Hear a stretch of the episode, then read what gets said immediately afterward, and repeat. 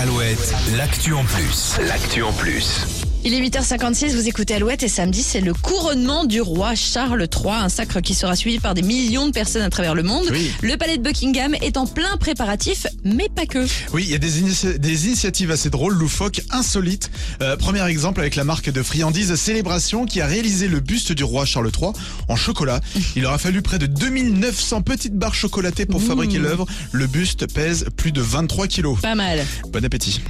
Une autre marque souhaite surfer sur l'événement, alors j'aime pas le prononcer, c'est Heinz. Ouais. Tu vois, c'est comme ça, on Heinz, dit Heinz, ouais. qui a rebaptisé son, son ketchup et a lancé une série limitée de King Shop. voilà, avec la couronne et autres fagnons sur l'étiquette.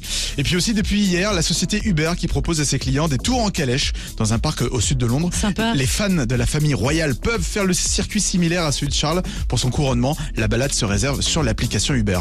Et puis une dernière info qui sert à rien. Un document des archives nationales portant sur les préparations du dernier couronnement, c'était en 1953, montre les inquiétudes des organisateurs concernant un manque de papier toilette à l'abbaye de Westminster.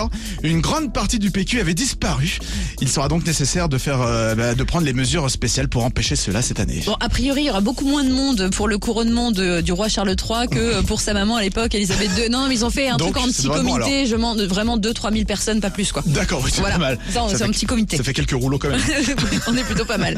Euh, L'actu en plus est à retrouver en replay sur alouette.fr. Avant 9h, comme promis, le nouveau M Sur Alouette.